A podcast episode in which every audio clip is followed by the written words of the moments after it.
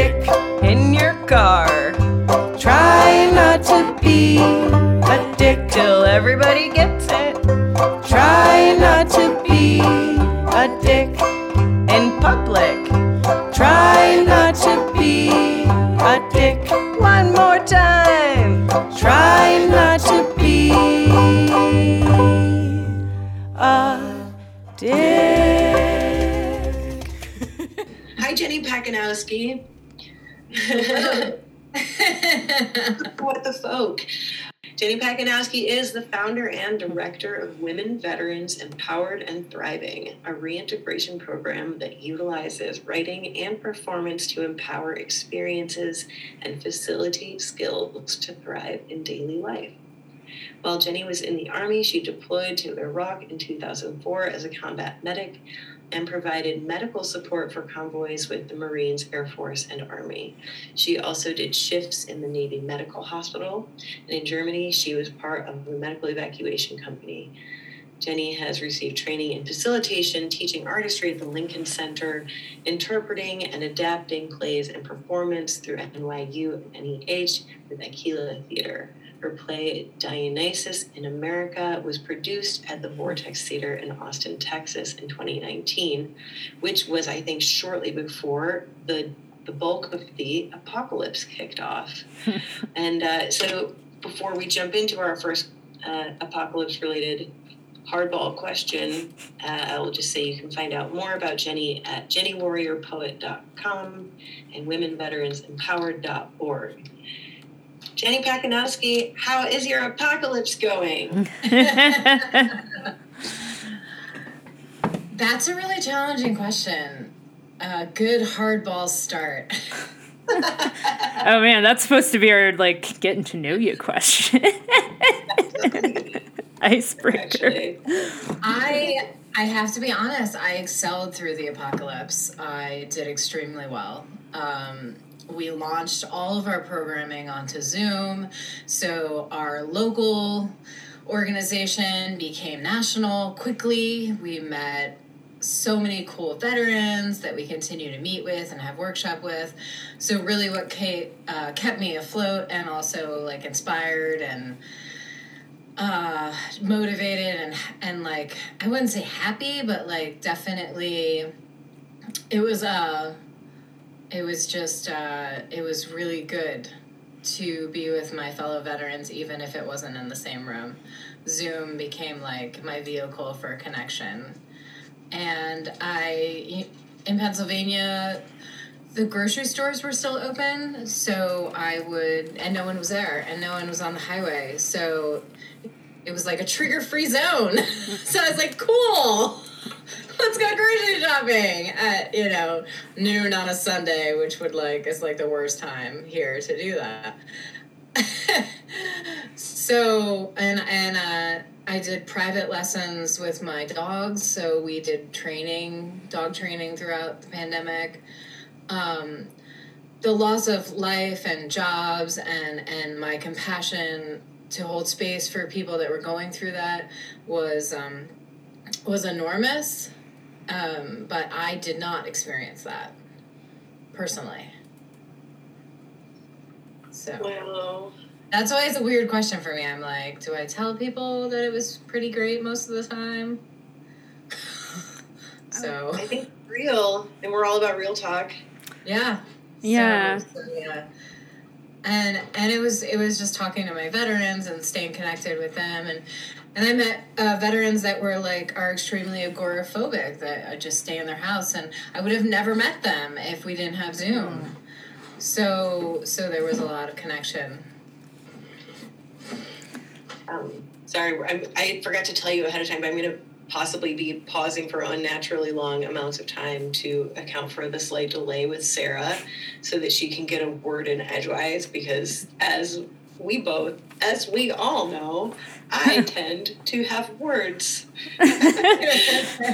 many words. So many, many words. Quick words too. I, I also have quick words. So.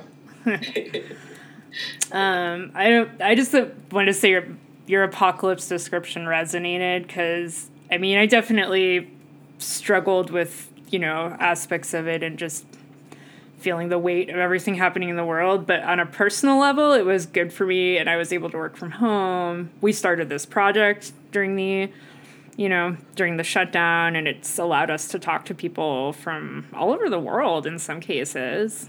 So, you know, it's um, yeah, so I feel like that's real. That's like a layer to it, and doesn't discount the other layer that's happening. Yeah, and and that that was a really that was a really good um, reflection as well. The weight, I could feel the weight definitely. Mm-hmm. Um, but I definitely tried to stay focused on you know not being afraid, not feeding the fear, and and and practicing you know my own empowerment model within myself as well as with the veterans. Can you guys hear that banging in the background? It sounded like someone's walking around or something. I don't know if we should talk about this during the podcast. My dog is licking her bowl obsessively, and I just want her to stop because I just dinner. Yeah, cool. I, there's been many interruptions to give updates on what my cat is doing in previous episodes, so this okay. is not without this is not without precedent. Do you feel like I need to get like an invisible pet or something because I can't have pets in my apartment, but I need to have something to talk about in the end times, you know. Like the random, yeah, the random sounds. Like having a ball.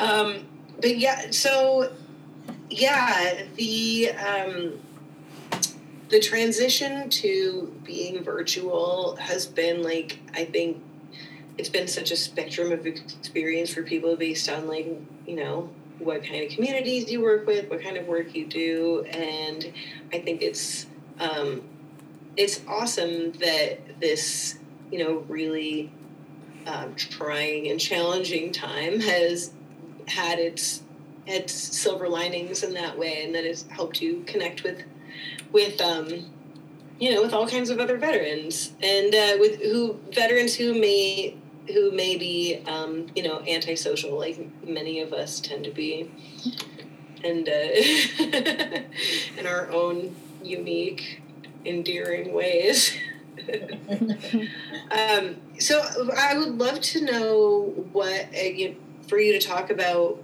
I know a little bit about what set you on this path that you've been on.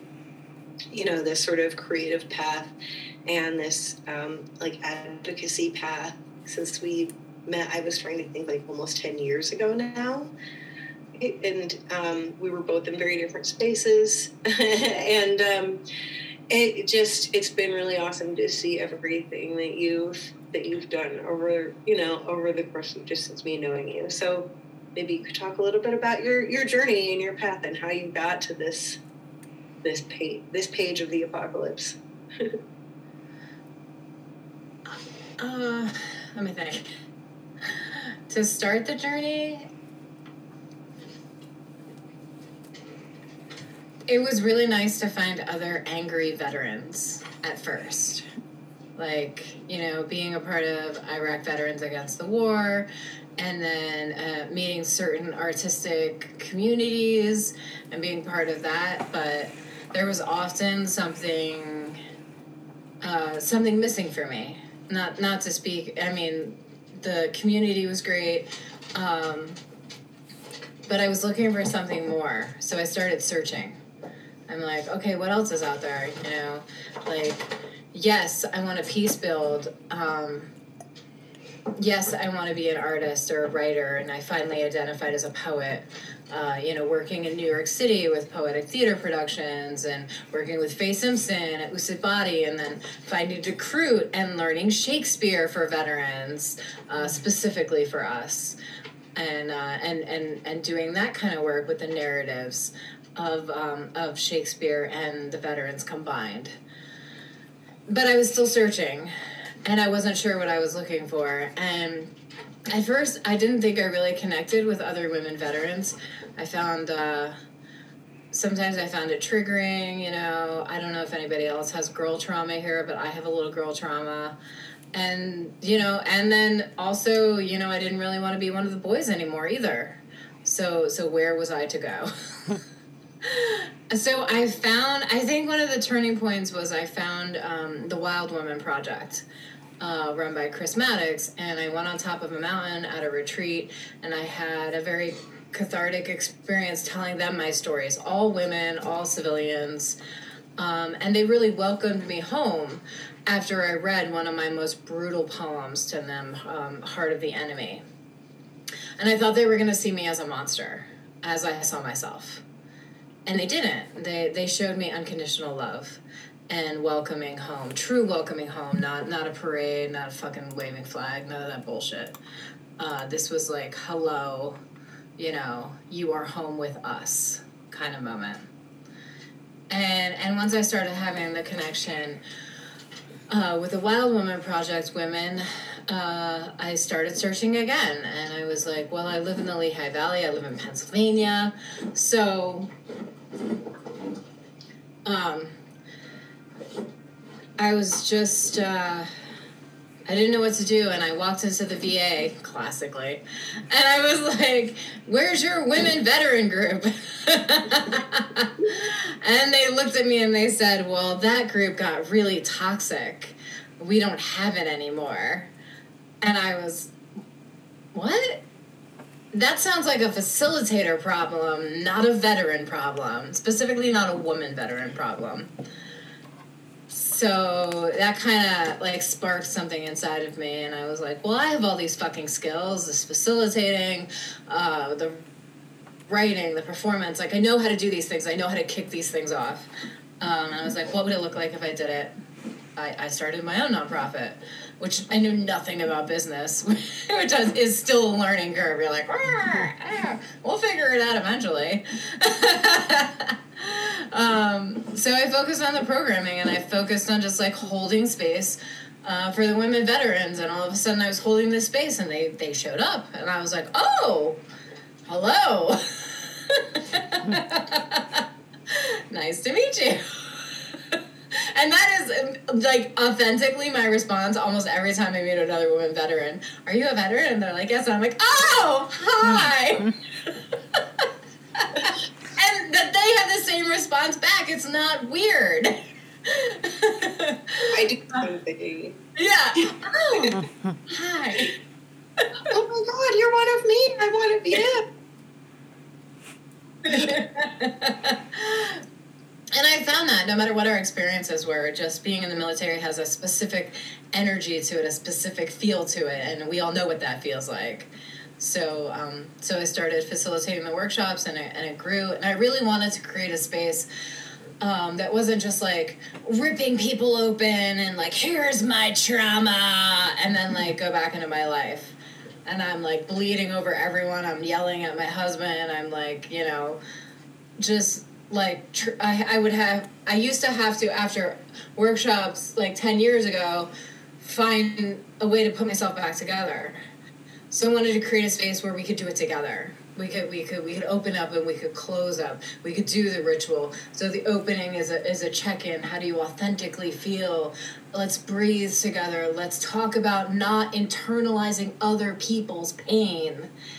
And then we'll talk about our stuff. Then we'll write it out, you know, without judgment, with this kindness, compassion uh, not taking things personally. These things that I've been practicing a really long time because I used to be vicious.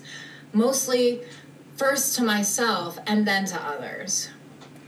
So I reframe that whole idea of like, well, I practice this kindness, compassion, and non judge for myself, and we hold this room, we can practice it together. And then we close the space. We say what we want to reinforce in our life and then breathe together and breathe again and again for every participant every time and close the space so that we can go back into our lives.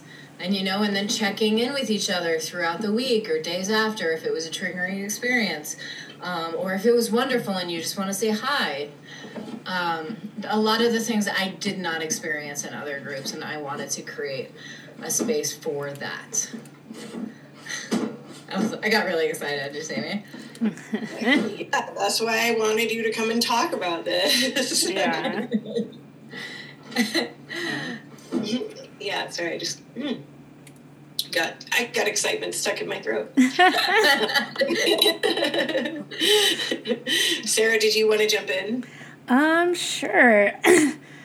Gosh, there's so many things I'm interested in asking about. Um, I kind of liked what you said about having girl trauma, and um, I think that's something we maybe don't talk about as much, especially when you know we're very focused, understandably so, on sort of, you know, naming the patriarchal issues with our society. but also, um, you know, I've had a sort of similar experience where I think it's really my 30s that I've been able to like resonate with groups of women and finding women.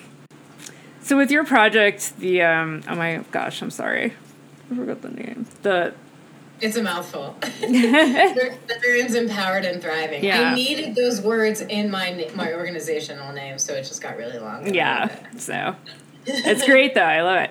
Um, you think that like that's a space that could only exist primarily with women, or do you think it could be a space opened up to multiple genders? Wow, good question. So we found out yes. The mm-hmm. the the men in our community saw what we were doing and they were like, "What about us?" and I was like, "I got you." So we have an all veterans group now. So that would include non-binary, transgender, like all, all the whole essence of all. And uh, we have a family um, of veterans group as well, um, because uh, how do I say this? I'm not going to say it nicely. Uh, you know, veterans suck sometimes. We suck. We act like assholes. We have trauma. We snap at you, you know, and I felt the families needed a space to bitch. Like, if you want to, like, I wish I could put that in my marketing, but like, I don't know if anybody would get it. Like, I want to say it. Like, if you want to talk shit about your veteran, come to this workshop. and then just recently, in person here in Pennsylvania, we started opening all women all women, veteran, non veteran, the whole nine, mm. uh, to hold this empowerment model that we've developed. Um, as a group, you know, four of us women who are on my board, you know, talked for hours, uh, took the idea that I had originally, and then just, you know, expanded it even more. I think I answered your question. Yes, you did. Uh, yeah, I love this empowerment model too. That's, yeah, such it's just a really great way to evolve the sort of as you said just the sort of like let's lay out our trauma and then that's it kind of thing so and it's also so often in my journey and my searching as i called it mm-hmm. i was looking for external forces to help me feel better I was looking for external everything to make it. I had a service dog, which I loved. I loved that dog, but he is external from myself. And when he passed, that was another, you know, obstacle I had to overcome. So I want the empowerment to come from within, and we speak about that at every workshop. Like, how can I be my own best friend? How can I ascend to the best version of myself from within myself? What does happiness look like? What does thriving look like? Survival, humans can do. But what else is there for us? I want more for my community, for my veterans. So that's why I started that. Because and honestly, because I needed it myself. Like a lot of these, a lot of these practices came from what do I need, or asking other people, what do you need? How can we facilitate this? Because I definitely don't want to be told what to do anymore. Oh my God. Yeah. That, like, that's, thank you for, for that perfect um, segue into what I was just about to ask you, which is like, how, how, was this a, a conscious deprogramming of military conditioning, or is that just what it is naturally? because, you know, as we as as you and I know, Jenny, and as, as Sarah knows from hearing me talk about it ad nauseum, and um, and all veterans um, who think about it know, like military conditioning is deeply dehumanizing. They're essentially preparing us to die um, as a number and as a body, and that looks like a lot of other you know, in a uniform that makes us identical. And part of a huge amount of what you're doing is you know bringing the the power for healing and the narrative back to you know the the the human inside the body. And um, so yeah again was this a conscious choice to deprogram military training or um, how have you found it to um, just be that way anyway there was a couple key points of inspiration and the short answer is yes how do we learn new things repetition i learned that in the military Okay, so if I'm instead of telling myself um, to react to a threat with violence, I'm to say kindness, compassion, non judgment. You know, taking the opposite of what I was trained to do. And uh, my friend Stephan Wolfert, who runs Decruit, which is like we're recruited into the military, but we're never decruited. So that's the whole essence of his. Um, his company or his organization and and we shared those ideas of okay how do i retrain my brain and then a huge inspiration uh, jeremy he wrote this poem called try something different i think it's called I know that poem. Yeah uh, what's jeremy's last name i can't Yes, remember please try something different. Uh, Jeremy Stainthorpe Bergren. Yes. And I was like, so what would happen if we did really try something different? And we applied it and we practiced it and we did it as a community. So then all the pieces of my life started to like, oh, I learned this over here. Good. Okay. And repetition. It's fucking repetition. It's creating new neural pathways and getting the fuck out of the ruts of the dehumanization and um, and essentially the biggest thing we talk about and i think you heard it when we were at our workshop is the selfless service. How do you retrain your brain not to throw yourself on every grenade in your life? Emotional physical uh, your family all the things. Like how do i make myself stop doing that? Stop thinking about the person next to me and think about the person within. How do i fill my container and then give from that place instead of getting blown up by grenades all the time because of that training. Yeah. I, I I try not to put, put big sighs of of yesness into the microphone so we don't overload the the input. But yeah, big giant sigh of agreement right there. Um, we are trained to jump on every grenade as though it is going to be our body that stops all wars, and um, and it, it is it's like um you know we're never taught to be kind to ourselves in the military and to see ourselves as breakable. And um, and I think that what your programming is doing is like giving a chance for people to acknowledge that we break and also to acknowledge that we can we can find as you say like we can we can create new neural pathways like we can create new muscle memory so yeah that's and yeah so that's that's kind of i think that's one of the more effective ways i've seen of of deprogramming from military conditioning And wouldn't it be interesting? Not that I want to create some kind of super military power, but what would have happened if they would have actually taken care of us? If they would have said, hey, don't run in those boots for 15 miles, you're going to get shin splints and your hips and your body's never going to be the same after that. You will never, ever be able to walk the way you used to walk after doing these exercises over and over, miles upon miles with gear with you know not proper you know body mechanics or all the things. I mean they could create a super military by simply taking care of us and not treating us like we're disposable or expendable. But i don't want that to happen I, no, no, I completely agree. Sim- Sarah, I don't want to like steamroll you. I just, but there's one like burning. Oh thing. yeah, no, you go on. Okay, cool. um, I'm curious if you had, or what, what your moments or places of awakening that um, that helped set off some of your your drive to decondition or I think one of the pivotal moments was surprisingly uh, with a psychologist in Philadelphia. It was the first one. He said post traumatic stress disorder is your human reaction to extraordinary circumstances.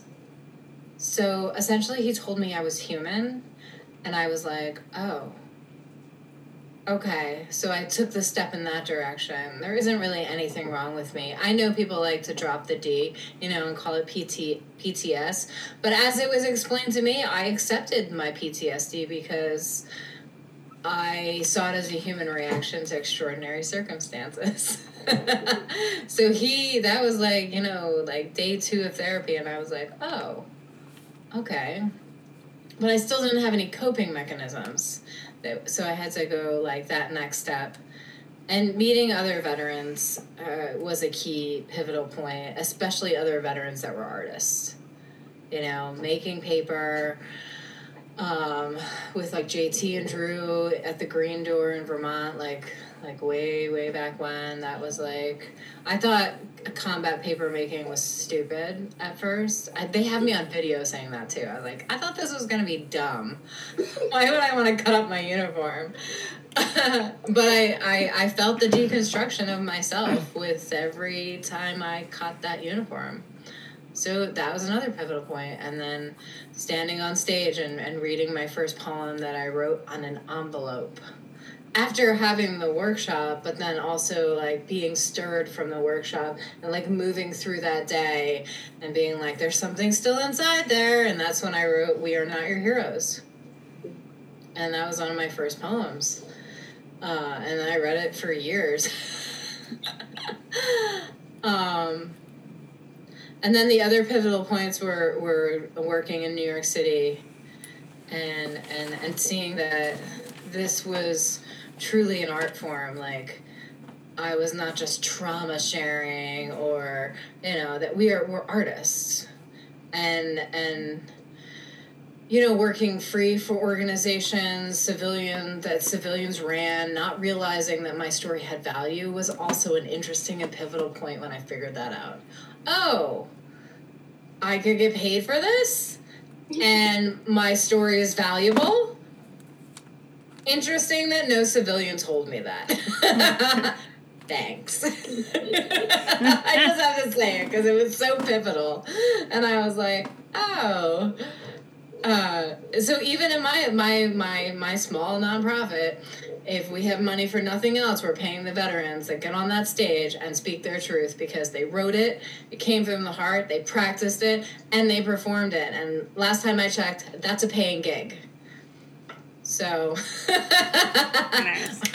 stop ripping off the artists. yeah. I'm not even gonna keep it to snaps for yeah. I'm so bad at snapping anyway, so um theater, theater for social change, another pivotal point. Meeting Fay Simpson, getting in my body to speak instead of speaking from my throat or my mouth, feeling my words down from the earth through my body, through my mouth. I went to Shakespeare and Company, and and learned how to how to how to loosen my jaw.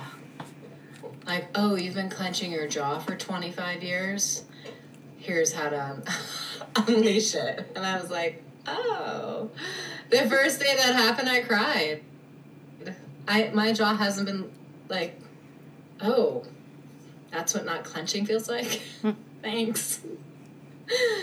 Um, and then starting, you know, the the women organization, women veterans empowered and thriving, like coming up with a name, going through the bumps, still going through the bumps of trying to be a businesswoman, a mother, a student, uh, all the things.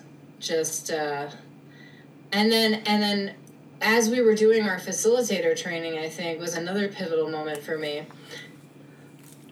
Everyone taking it at their own pace and not putting it back into that model of like we're going to push really hard and we're going to have deadlines and we're going to do this. This this project is a heart project. Not only are we going to have the participants do kindness compassion and non-judgment and fill their container but we're going to do it too. And there's some people out there that have a real big fucking problem with that. They're like you you missed that deadline. And i was like life and i'm going to take care of myself so if you don't want to work with us, you don't have to work with us. cool. so, um, and then, you know, meeting Stephan Wolfert and finding that Shakespeare and telling my narrative and being in that room. And it, it's a lot about being in a secure room. I don't believe in safe spaces. I think that's all bullshit. P.S. Um, but you can put me in a room and we can all agree on agreements or we can all agree to be cool. And uh, and hopefully it works out to secure that space. And i know secure is a very militant word but at the same time like i just safe spaces that's that's well, i mean what if i don't feel safe in my own body and i walk into that room? It's not a safe space because i'm not safe in my own body. So it, it's a complicated word uh, for me um, i think i answered that question no, you did. That was great.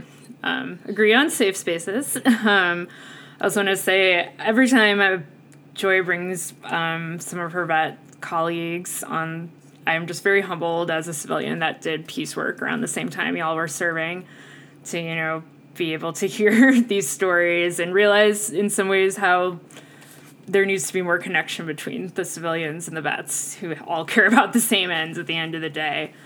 Um, but what I really wanted to ask you about was more about your poetry, kind of um, how you got inspired to start writing it, if there's any poets that influenced you, and just kind of your journey through that art form and sort of claiming it as a big part of your artistic identity.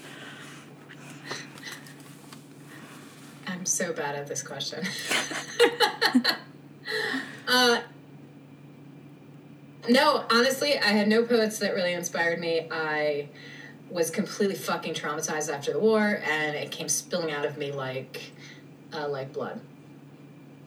I, that's that's how I started. It could not stay inside me any second longer, or it was going to tear me apart. And it was tearing me apart, and continued to tear me apart for a really long time, as I essentially purged my trauma through this beautiful, traumatic, like potent poetry. I I started. I I used to you know turn it on myself. Uh, the, the venom, the the uh, the the potency, the uh, the self blaming, the shame, the guilt, all that. And then I realized it'd be really cool if I threw it out in the audience and didn't have it inside me anymore. And then, you know, trusting the audience not to hold on to it, but like to, to hold space. It's all that, it's that holding space thing that I really, really, really got into. Uh, so yeah, that my artistic journey is like a little bit less less of a story. I was like, yeah, I was in pain, so I I started there. And then people helped me craft it along the way. I had great mentors like Jan Barry, who is a Vietnam veteran poet and a great mentor and a college professor and and he would let me hang out at his house and help me unfuck the the, the flow of my poetry. Um, so yeah, along the way, I, I had I had mentors to help me, and then good directors like uh, Alex Mallory. She's a and and she's a great civilian ally. And then I realized that that thing that you said, that connection. Oh, if we share our stories and then we can open up to the audience and ask them to share what happened with them, we can connect through the struggle. Like I I don't know what childhood trauma is like. I don't know uh, what it's like to uh, get beat up by my father. I don't know any of those things. Uh, car accidents. I mean, there are so many traumatic things that I, I can't even put my head around. Like, war doesn't have the cake on trauma. So I really enjoy connecting with other civilians that are that have struggled and I'm like, oh well we can we have that thing in common. Unfortunately but fortunately, like, okay, we can meet there. It doesn't have to be a, oh, my trauma is so much worse than your trauma. Like, fuck you. I don't want a trauma. I don't want that. I, I do like one it the pivotal moment for that if you want to talk about pivotal moments i read one of my war stories on in an art gallery. A woman came up to me and said oh i just can't imagine what you've been through. Uh, i was only raped. And i was like what? She like she gutted me. I, I was like i i physically felt like i got hit and I I just held her hand and I can't even remember what the fuck I said, but I was just like, no, like we're not like trauma measuring. Your story is important. My story is important. Holy shit. so and and the women veteran focus came from that the the military sexual trauma. I really hate when people ask oh how many years did you serve? And what rank are you? What rank were you? Well one of my women veterans was raped within the first year and she got out. And when people ask her that that's extremely fucked up. You have no idea what happened. You have no idea that story so again, our organization doesn't do eras or post 9/11 or you know you have to have a DD 214 because fuck, how many bad papers out there? Those people need community too. So that is a really important point that you bring up, and I think it's it's a space where um, where you kind of bridge a gap between the um, you know civilian resources and the you know the VA type resources or the mainstream veteran organization resources that um, that have a very um, very specific idea of like how to address trauma that doesn't um, it doesn't give any responsibility for that trauma to the organization that you're seeking care from. and and it it doesn't um, and it and it wants to hero worship you at the same time. And I, I feel like the I would love for you to speak to the hero narrative and like you've already kind of talked about it a little bit like the ways that you're trying to like break down like the veteran mystique or whatever you know? Um all like trauma is trauma and we all have it you know civilian um or veteran um, alike, civilian and veteran alike. And so, yeah, if you could just speak to the ways that you're like, the ways that you came to the need to do that or the desire to do that, and um, in contrast to these very blindered government organizations or even non-government organizations that are very mainstream veteran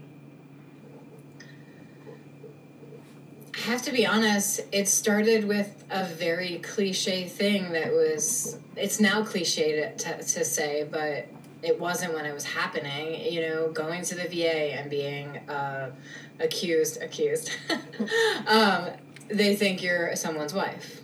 Or um, my best friend, her favorite story is they walk into the waiting room, a nurse, Mr. Brown. Mr. Brown, are you here for your appointment? You know, she's like, I am. she was Mr. Brown for five years or something insane. Like, at least learn.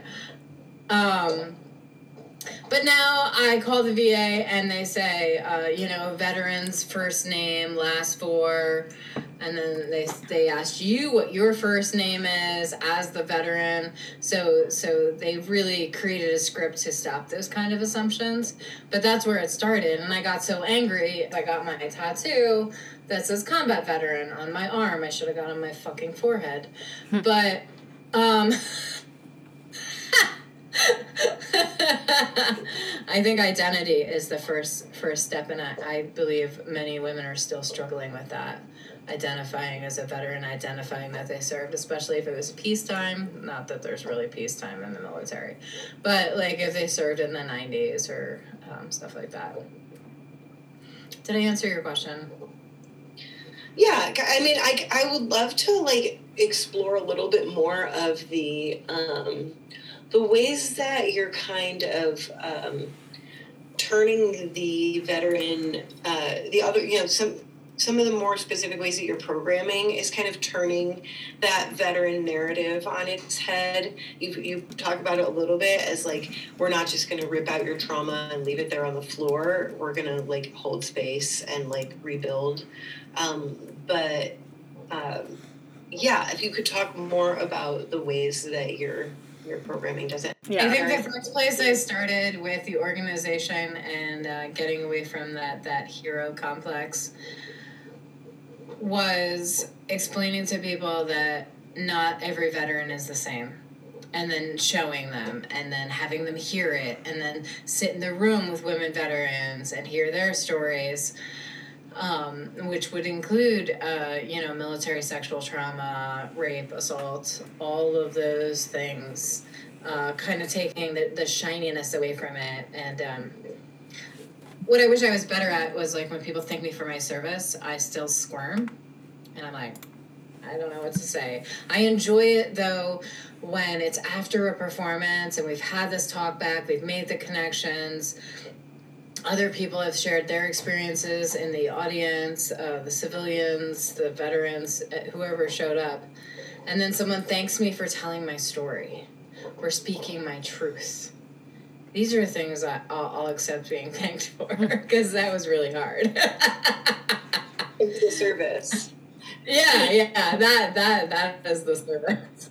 I really and then I'm saying that. Oh, sorry, I don't want to interrupt you. Oh, I was just gonna say, not it, it's the performances have that same feeling, um, and practices as the workshops.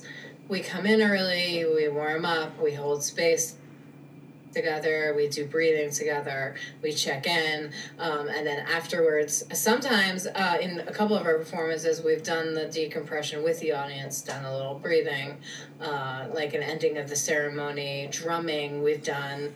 Um, we're really starting to explore like what what is the ritual aspect of our organization? What is the caretaking? And what is the the art like bringing the art to the to the next level as well, but still um, holding holding that space with security and and love and compassion.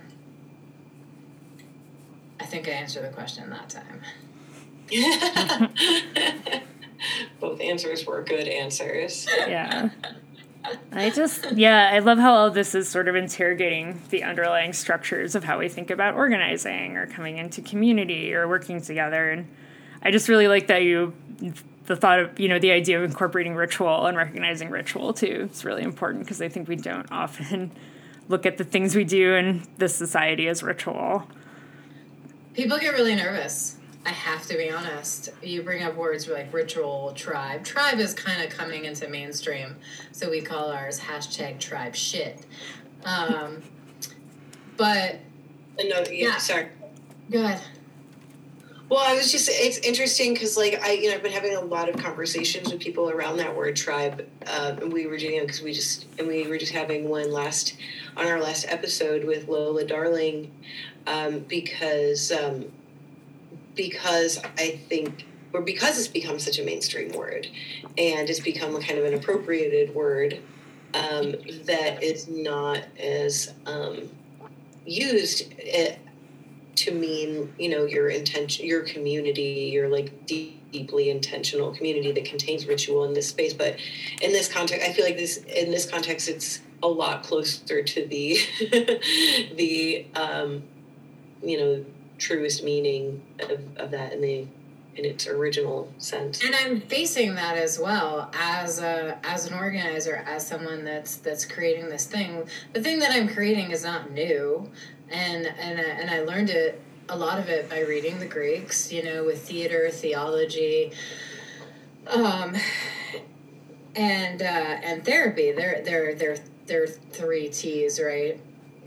And then I'm so curious about Native American rituals, yet I'm so cautious about asking or appropriating or so what is what is my modernized what is our modernized version of ritual how, how do I make it authentic from within and um, but also also value what others have taught us or are willing to share or give to us. So, and you know, I'm walking this fine line of as I go into my Master of Fine Arts this summer, I'm going to be researching ritual and storytelling rituals and trying to create something more than what we're doing without um, I guess the best word is without appropriation, without without not honoring the people that come before. And is it is it as something as clear cut as um, you know calling in the the four directions and the winds and the earth and, and showing honor to the ancestry? Is it what does it look like? What does it look like that uh, is it honoring or is it leaving?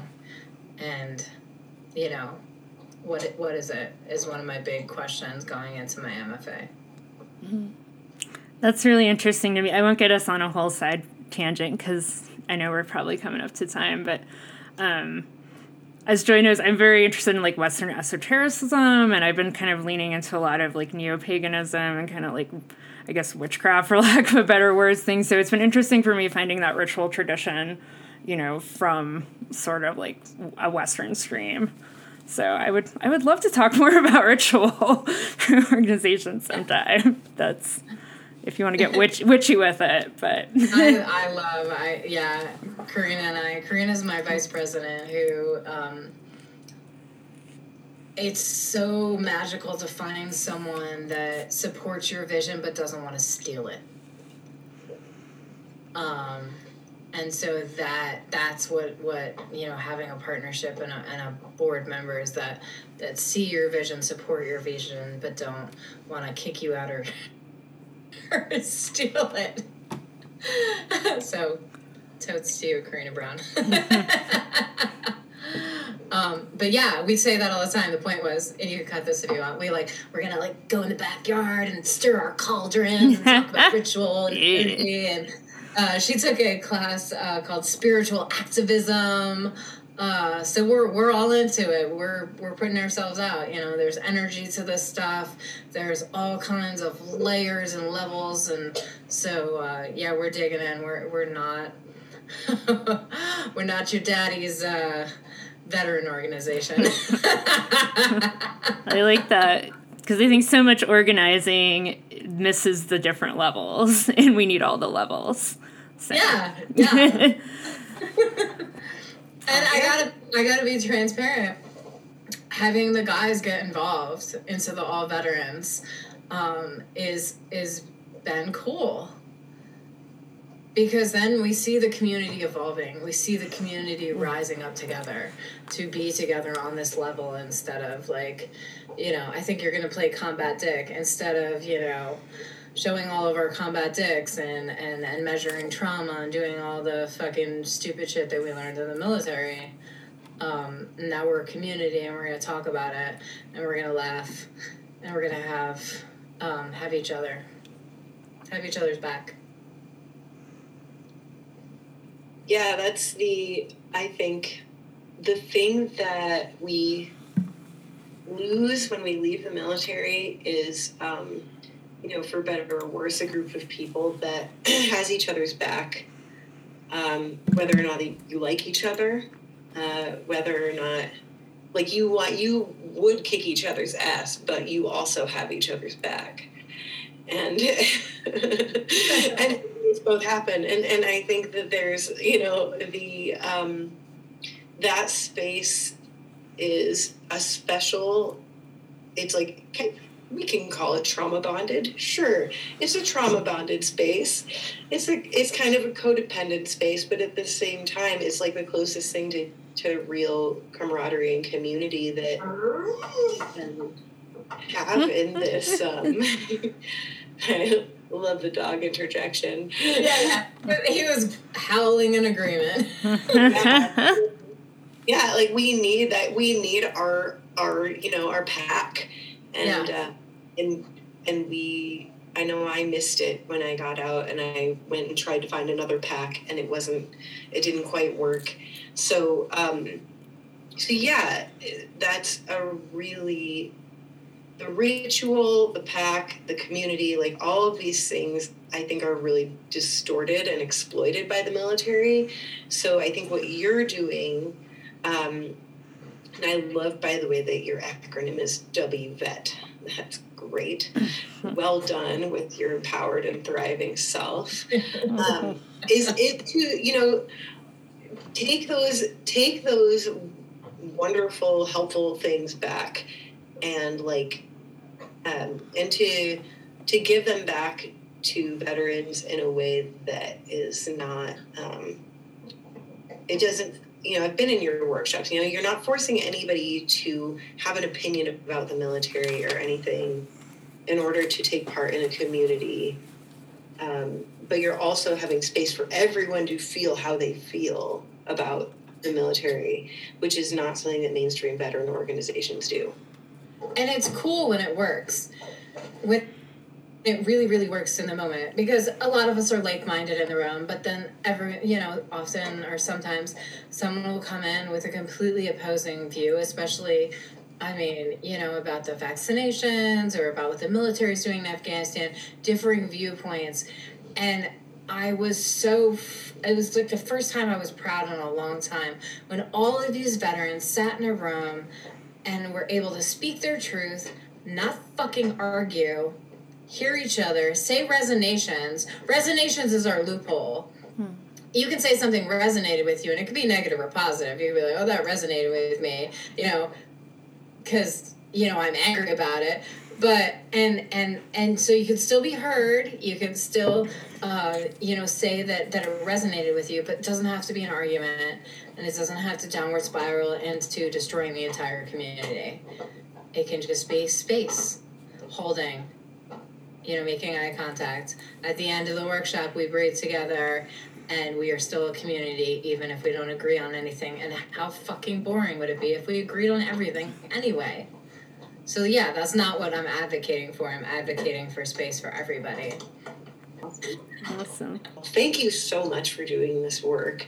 As Yeah. as a woman veteran, um, it's crucial to have spaces like like the one you're providing, and um, you know, I know that it's not something that's easy to find out there. So, so thank you for doing that and and uh, navigating the business end so that you can actually be a nonprofit doing it. So hell yeah.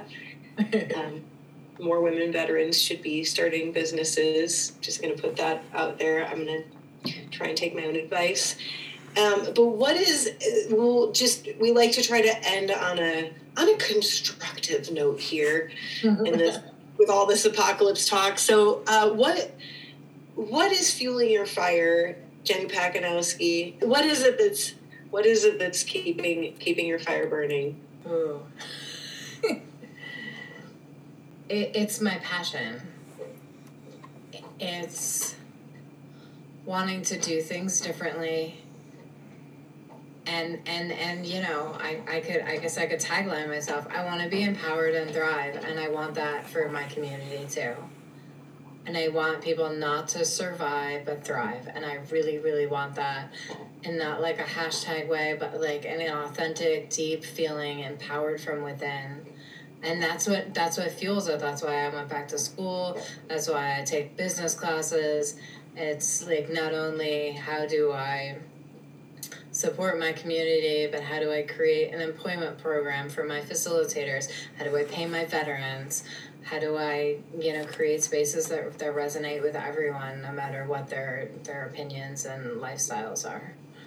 Um, i don't know i guess what fuels my fire is you know passion for life and um yeah i want to live and i haven't I, after i accepted death uh, it took me a long time to want to live. So now i want to show other people how to live too.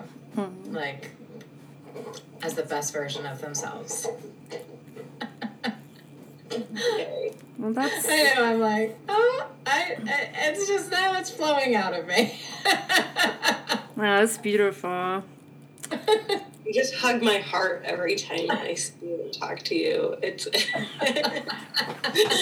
Can I can I have like an off the off the subject uh, question to you? I'm like, so since since I would like to interview you now.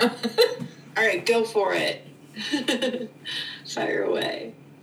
I um I don't know. When I look back, I see myself as pretty volatile and uh, not easy to be around.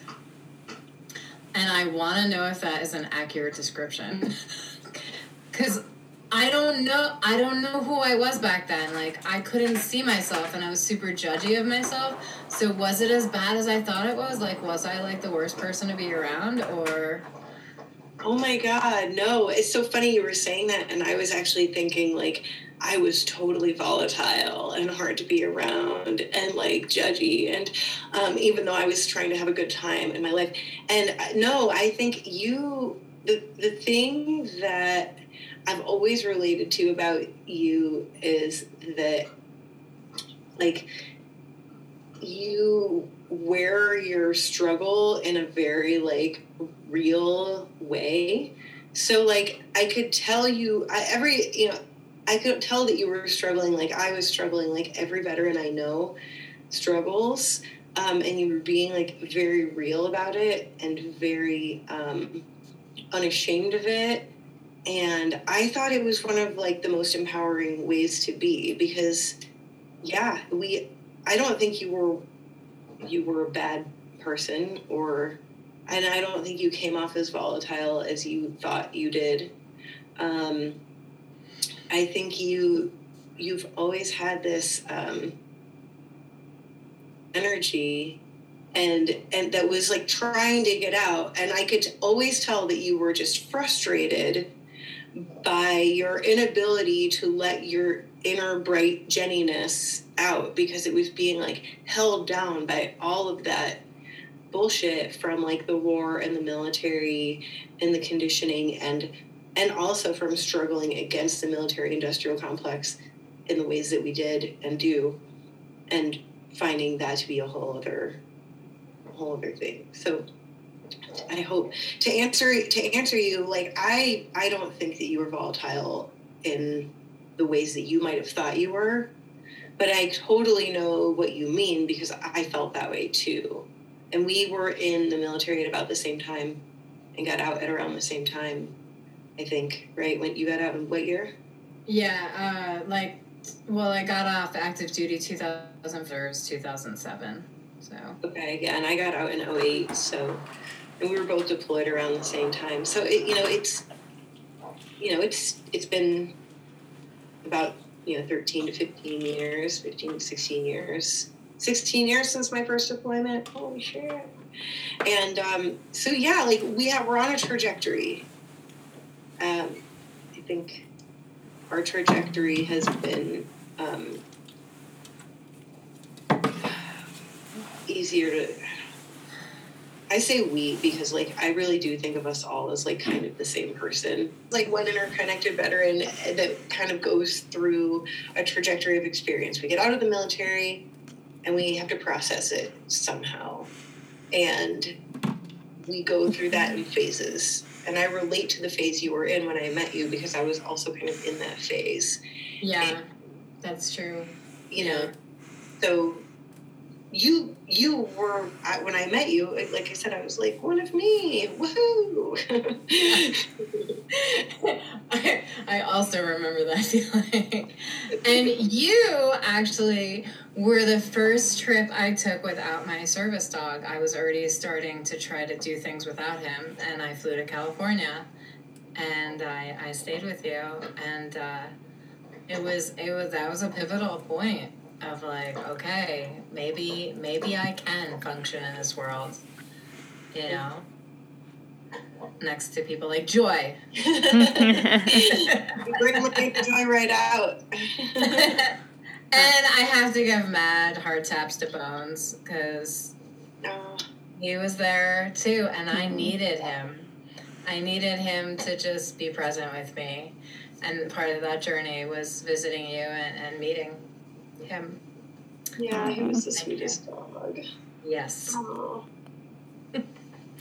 well, on on that warm and fuzzy note, literally and figuratively, um, thank you so much, Jenny Pacanowski, for gracing us with your bright and brilliant presence and for doing all the work you do. If there's anything else you want to add, please feel free. Um, but also, uh, please tell people where they can find you and how they can reach out to you and, and um, get involved in your work.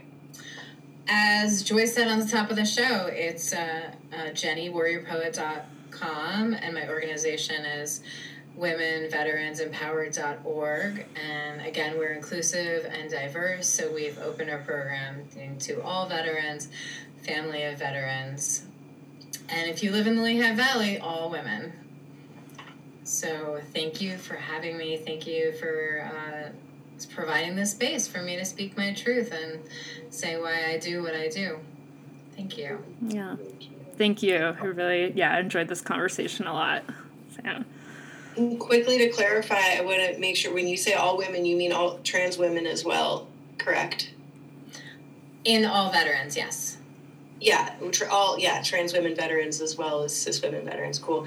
I, I feel like it's important to put that out, out there these days, especially with this conversation being everywhere right now, as it should be. Um, just to clarify. So, thank you so much, and uh, and we'll send people your way. And I just appreciate knowing that you're out there. I appreciate knowing you're out there as well, and I would love to talk about witchy things. Awesome, anytime. so, Witches be crazy. So that was so bad. Like always got to end on a dad joke. Okay. Warm and fuzzies and the dad joke. I know we're dad my beast in the background? This this is what I have. It's like my giant dog. He's staring at. I love him. Oh. He's guarding. yeah. He's hunting. He's like, "Is there a bunny out there?"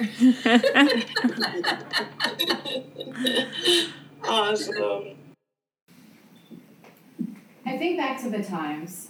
I dare not call them the quote end quote good old days. Let's say the times of deployment and military service, where the brutality and inhumanity were admired and revered. Raised by a Marine, I was the girl shrouded in wolf's clothing. Anticipated all the threats if foul gestures became actions of intent. I sniffed out the perpetrators, awaiting the vulgarity, baring my teeth at the predators that threatened my fair fellow female medics. Within my fierce defensiveness, I covered my heart in barbed wire, closing the gates, released the hounds to allow their echo to vibrate fear into the souls of men. Now, these men just think I'm angry, I'm unruly, I'm unmanageable, I'm potent. I infiltrated their military. I excelled in, in the rite of passage. The rite of passage into manhood. My first sign of proof the command sergeant major of my entire battalion spoke to me. I was just a private, PV2 to be exact, still in AIT, job training to be a medic. And he said, Pacanowski, you have some balls. I saw their secrets. I saw what men, military men, become behind closed doors.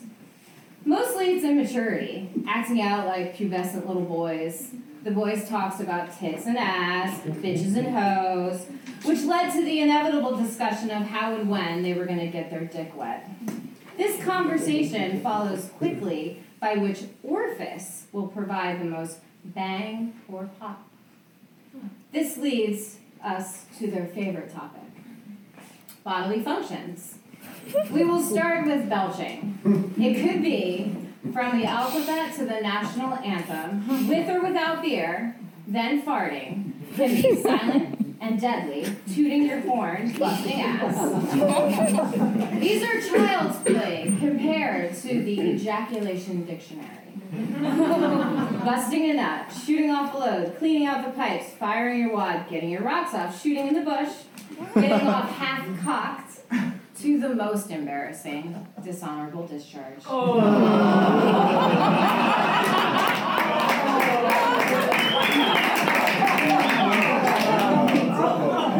and I'm not even going to talk about the porn.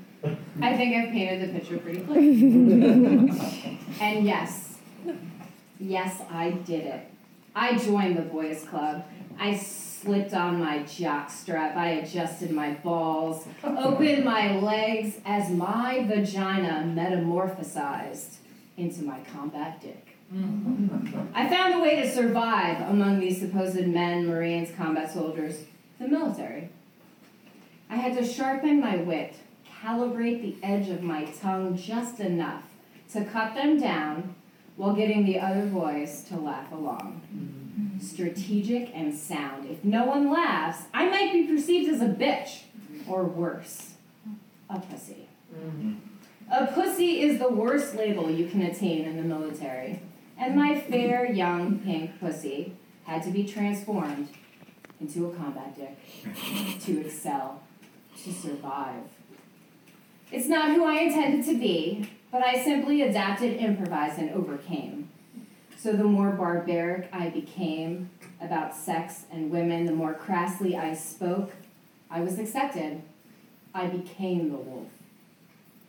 On a base called Al Assad, with 30,000 Marines, me and my fair fellow medics would schlep on over to the chow hall, where the food was temperate, but better than an MRE. Graciously, we had endured another day of shifts at the Navy hospital, or the gritty jarring convoys through the menacing roadways of the Sunni Triangle. However, before we could nourish our dredging bodies, we had to walk the runway. The runway was more like a gauntlet of eye fucking, open mouths drooling. We were the lamb displayed on the feasting table as the boys gawked, giggled, whispered, and undressed us with their untamed leering being plucked out by the most raunchy thoughts, even in our uniform. And in that desert, my humanity dried up, my civility, my femininity evaporated in that hot Iraq sun. And I believe I lived because of it. Or at least the letters MST do not follow my PTSD. Coming home a wolf, with the bulge of my combat dick, I was fearless. Even when the cop pushed me at the sobriety checkpoint, my combat hard on rose to the occasion, and I tackled him to the ground and I started swinging on him. Until his partner tased me. I guess combat dicks don't integrate so well into civilian culture. Fast forward 2016. I meet groups of male veterans. It happens again. They judge my scarf, my curvy hips, they probably look at the way I lick my lips and think, wow, what a beautiful cocksucker she would be. I bet she was admin, they say. Then I reach up into my voluptuous pink pussy. You know that thing, the worst label in the military? And I birth it once again my combat dick. And these men, these veterans, these boys realize I am the worst monster of them all. Because when I did my job in Iraq, over there, over here, on base, in a workshop, in a theater company, my pussy led the charge. Unfortunately, without a single one of them touching me, they raped my ideals of what I thought warriors were strong, elite, true to their integrity, of themselves, of the military, representing a proud country, bleeding red, white, and blue and what I found were boys spooging and pissing, marking their territories. Standing on this stage, I go against everything the boys' club represents. That boys' club I fought so hard to be a part of. I know I may be shunned, disowned by my band of brothers, but I don't care what they think anymore. Because I'm going to castrate my combat dick reclaim my femininity, beware the pussy, the worst thing to be in the military.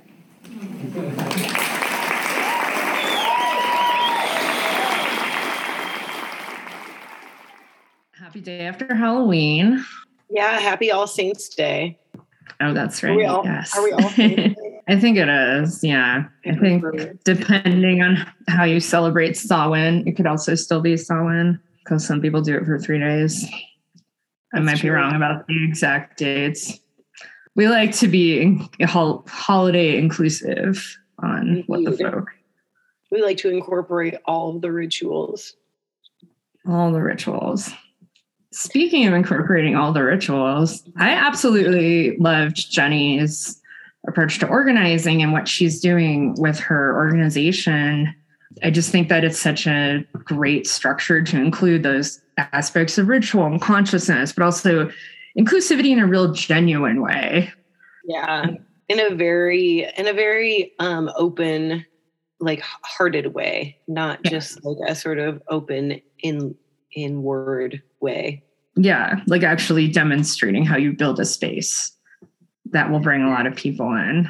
But also like, you know, she creates space for you know different people's needs like having the women's group the women's veterans group you know like all these different groups sort of intertwined in the organization mm-hmm. um, i think that's a really yeah it's just such a holistic approach to building a community and it's such a great model and it's not i think a lot of activist orgs maybe aspire to that but it's not a model i think i see normally.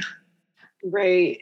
It seems like it's a it's a model that developed like pretty organically for her. And it's also um, a model that you know you hear about as like in relationship to matriarchal indigenous cultures a lot of the time where it's like you know the matriarchal culture isn't just like patriarchy but for women mm-hmm. it's it's essentially like opening up a space where everyone can um, you know have the space to to exist in the way that they do and not only do most you know veteran organization most veteran organizations not do that but most you know organizations of humans in general don't do that in this at least in this country. Yeah for sure.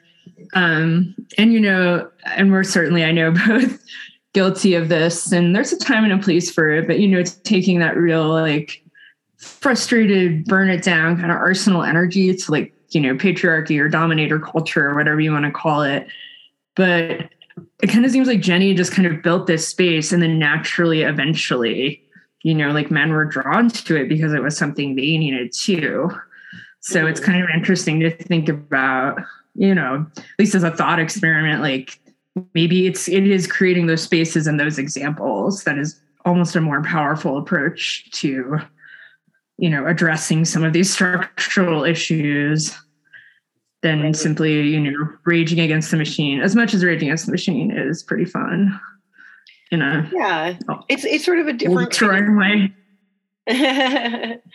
It's sort of it's sort of a different approach. I mean it's not not rage. It's just not explosive rage. And i think that there you know there can be space for both.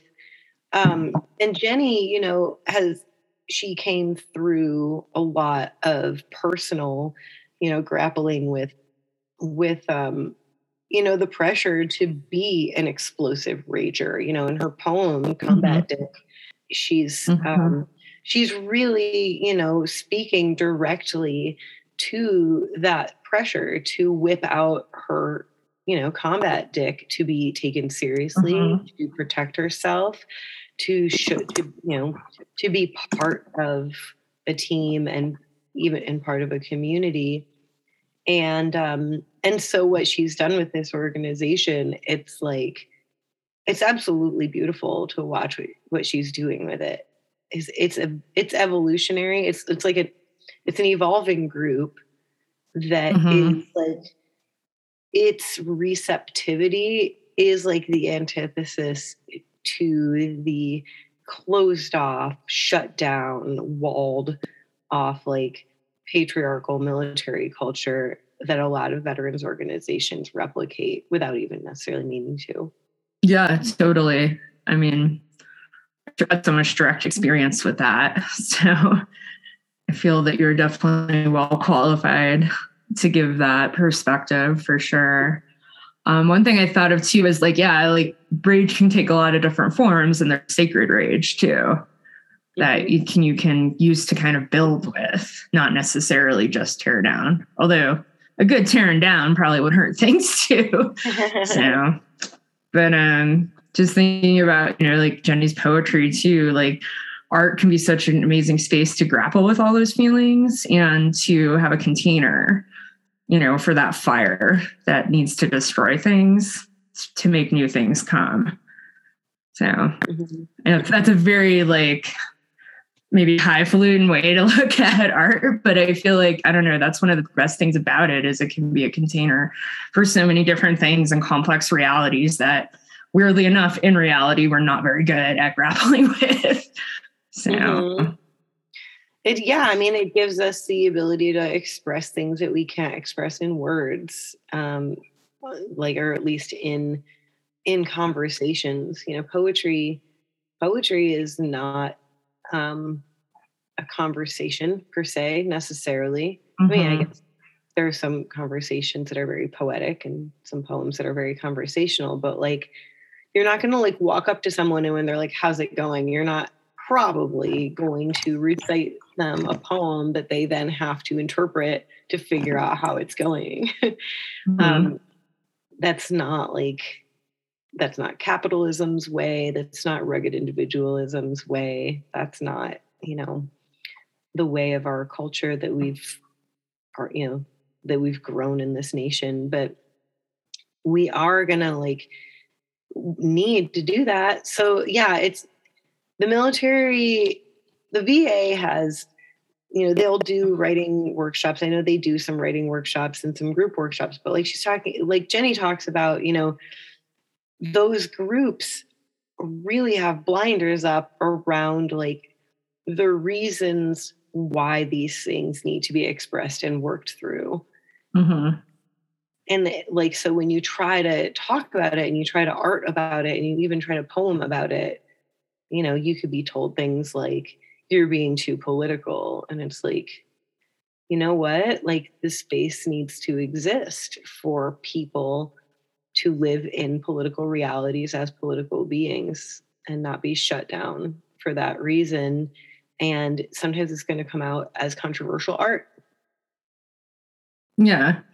But especially when it's tied to the reality of someone's experience, how do you separate that? You know, I'm not necessarily one of those people that thinks absolutely every space is occupied by politics, but when it's come to like people that have served in the military, you can't really separate the political from the personal trauma experienced. You'd think, but I mean, you know, I was in the UC Berkeley Veterans Group when I was there in school, and you know, I was I was told that this group was is an apolitical group, and I was like, we are all here on our GI Bill. like, there's nothing apolitical yeah. about us. Um, we're all here because we um, we went we you know we as you know teenagers i guess for some of us but as technically adults we agreed to be part of a political system. And um, you can't you can't go back on that once you're in it. So like the best you can do is process it. And i feel like that's one of the things that um, women veterans empowered and thriving is doing in this way that is um, it's it's also really strong and fierce is what while it's mm-hmm. being um, while it's being open and welcoming to everyone's experience yeah and again it's that like kind of powerful matriarch coming to bear so you said something really great in our pre-show conversation um, i wrote it down in our chat notes uh, apolitical and being open to everyone's political reality is not the same thing. And I thought that was really, really good. Well, so. thank you. I think it's it really is um unfortunately like a limitation of a lot of our like societal discussions that we can't we don't make that separation if like we're talking about a political reality you know we can't like take apart or see the nuance there it's a way of shutting down any disruption of the status quo usually when you're told that a group is apolitical. Um, it's said in defense of um, somebody saying why is our university veterans group why is all we do tailgate parties? It doesn't actually like exercise the space we take up in this world as veterans in a very like you know in a fairly prestigious university prestige, prestigious university. prestigious. prestigious. He told me um, if I didn't like it, I could get the fuck out. And I was like, cool, I will. Bye. problem solved. Thanks for suggesting. Well, a couple things that, like, yeah, I mean, as as as Howie Zinn said, that's what I call Howard Zinn. Um, yeah, you know, Howie Zinn said you can't stay neutral on a moving train, and that's like we're on a fucking moving train. It's going about 200 miles an hour at this point, I think. Not really sure where, at least. So that might be underestimating the speed. So like, yeah, they're like making the choice to not be political is a political choice, especially in the context of a veterans group. Right. Usually people who say they're apolitical are yeah. actively ignoring somebody else's oppression. Um, yeah. That, that's why they're doing it. And, you know, I think especially as we're coming up on Veterans Day and, you know, the big the you know the influx of thank you for your service that i try to hide from as much as possible um, you know that even that statement you know people will say that and they'll say that they're not political. If you respond to them as like well the war was wrong they're like well i don't want to get political. It's like well you just thanked me for being part of the military industrial complex. If you don't know that's what you're doing then um, you know i'm sorry but like I hate to break it to you, you're being political and I'm going to be political back. so that's why I these days just try to tell people encourage people to say something like welcome home or how are you or do you need a hug um, because it really allows people to have whatever experience they have with their time that they spent in the military yeah that's good. Yeah, it's probably good for people to know those alternatives too, especially for, you know, sort of naive civilians such as myself. Um, because, you know, there is that pressure to acknowledge the day and acknowledge what people have gone through. Well, we'll post all the links you need to follow Jenny and support her amazing organization for Veterans Day in the chats. And yes, we will. It's and it's um it's really wonderful to know that women veterans and empowered and thriving is out there. To know Jenny Pacanowski is out there. To know that all of our what the folk fam is out there. Um, and we should we should let you know we're going to be asking you for money soon. So like heads up. A couple yes. people have asked me when they can give us money, and I'm like, hey, hang on there. We'll get there. Let us build up our self esteem. We'll get there. Yeah. and uh, yeah. So we'll and we'll be back. We'll be back in a couple of weeks with with more uh, more conversations. Thank you so much to to all y'all for listening and uh, and for listening to Jenny. Go follow her. She's incredible.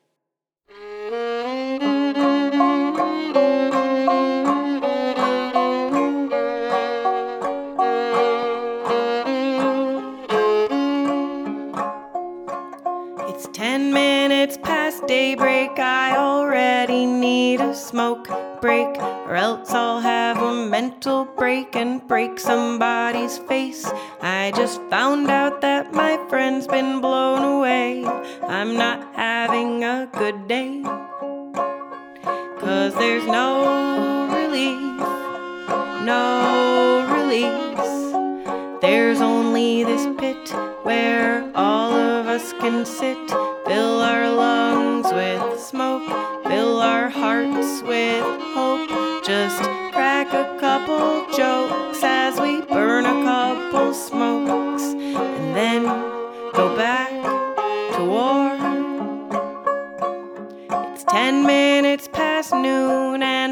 Think I'm gonna swoon from the heat inside this tent that feels like a cocoon, and the whistle of a mortar overhead reminds me that I could have been dead. Cause there's no relief, no release. There's only this pit where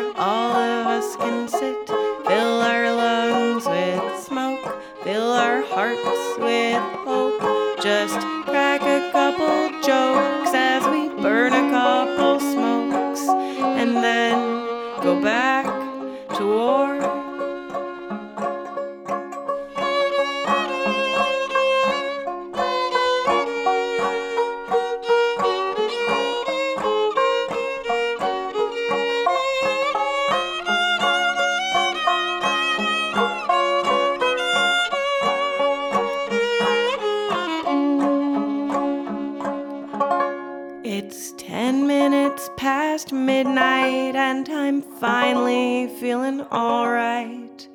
The tip of my cigarette glows with an orange light. And now I hear a mortar's hit our smoking pit, but that still won't make me quit. Cause there's no relief, no release. There's only this